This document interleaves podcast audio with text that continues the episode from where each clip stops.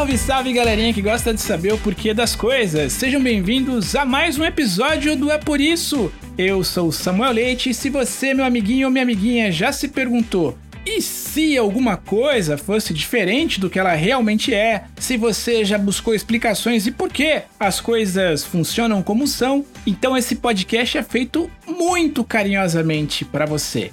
No nosso É Por Isso de hoje, ele é muito especial porque a gente trouxe de volta uma das pessoas que vocês mais gostaram de ouvir no ano passado para explicar por que precisamos prevenir acidentes. Eu tô aqui novamente com o Rafael Luz, mais conhecido como Bombeiro Rafa, que é bombeiro militar, especialista em gestão de segurança escolar, emergências pré-hospitalares e incêndio urbano, e já foi, vejam vocês, condecorado duas vezes por atos de bravura. E participou com a gente aqui do nosso épico episódio número 64, que é o É Por Isso que Bombeiros Existem. Seja muito bem-vindo, Bombeiro Rafa. Samuel, muito obrigado, galerinha, tudo bem? Que bom que vocês gostaram de me escutar. Eu fico muito feliz de estar aqui de novo, explicando para vocês por que as coisas são assim. Obrigado pelo convite, vai ser mais um episódio incrível. Espero que vocês gostem. Boa, querido. Olha só, então para a gente começar essa nossa nova jornada aqui no, no podcast, eu queria que você explicasse para os nossos amiguinhos o que de fato são os primeiros socorros. Os primeiros socorros são aquelas primeiras ações que você realiza quando uma pessoa sofre um acidente ou tem alguma emergência médica. Uma emergência ou uma urgência. Bem rapidinho para vocês entenderem, são coisas diferentes. Uma urgência é aquilo que precisa de atendimento médico mas ele pode esperar um pouquinho. Ninguém tem o risco de ficar muito grave com uma urgência. A emergência não. Ela precisa ser atendida naquele momento. Se não for atendida naquele exato momento, há o risco daquilo ficar muito grave. Então, essa é a diferença. E é importante, a importância dos primeiros socorros e o que são primeiros socorros é exatamente isso, trata disso. Trata de você realizar uma ação baseada em um conhecimento e um protocolo naquilo que você estudou que vai minimizar as causas daquele acidente. Então a pessoa chega bem no hospital e vai conseguir se recuperar. E o que, que a gente pode considerar como situação de perigo para crianças, adolescentes e até para adultos? Qualquer situação, Samuel e galerinha, que coloque você fora do que a gente chama de eixo de segurança, é uma situação que tem que ser evitada. O que, que é um eixo de segurança? É aquele caminho que você sabe que nada vai te fazer mal, nada vai te atingir, nada vai te machucar. Então, se você, por exemplo, está andando sozinho em cima de um muro com 3 metros de altura, você está fora do seu eixo de segurança. Então, você tem uma chance de cair e de se machucar. Se você está andando na calçada, prestando atenção no seu caminho, você está no seu eixo de segurança. Tudo aquilo que tira você do eixo de segurança é perigoso e precisa ser evitado. Muito bom. E como é que a gente deve agir em situações como essa, né, onde a gente está fora desse eixo de segurança, né? Quais cuidados efetivos a gente precisa tomar? Tem alguma dica assim para a gente ficar atento para não sair muito desse eixo, como você disse, bombeiro?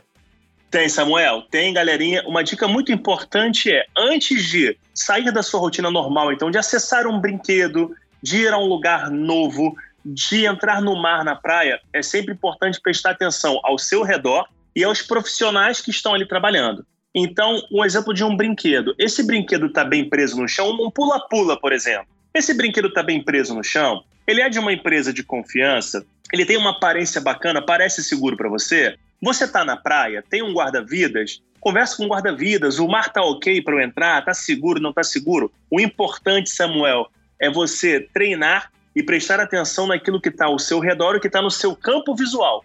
Tudo aquilo que você consegue ver que te parece estranho, inseguro ou perigoso é ali que você não deve ir.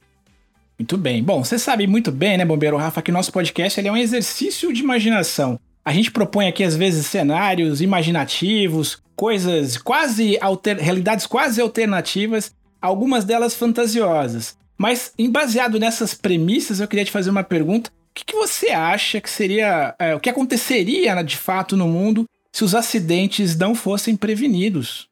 Nossa, Samuel, que pergunta difícil. É até, é, olha, eu, eu tô até tentando imaginar um cenário aqui. uh, se os acidentes não fossem prevenidos, os hospitais não dariam conta de todos os acidentes.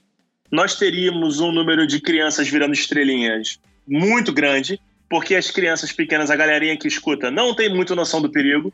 é uma galerinha que gosta de se colocar em situações de risco e de aventura. É, então nós teríamos muitas crianças virando estrelinha, nós teríamos muitos acidentes, ah, os hospitais não dando conta e teríamos certamente uma população muito mais fragilizada pelas consequências e sequelas desses acidentes que não foram prevenidos. A gente tem uma coisa que a gente fala em prevenção e no bombeiro, que prevenção é meio socorro. Uma, onde a prevenção não falha, o bombeiro não precisa atuar.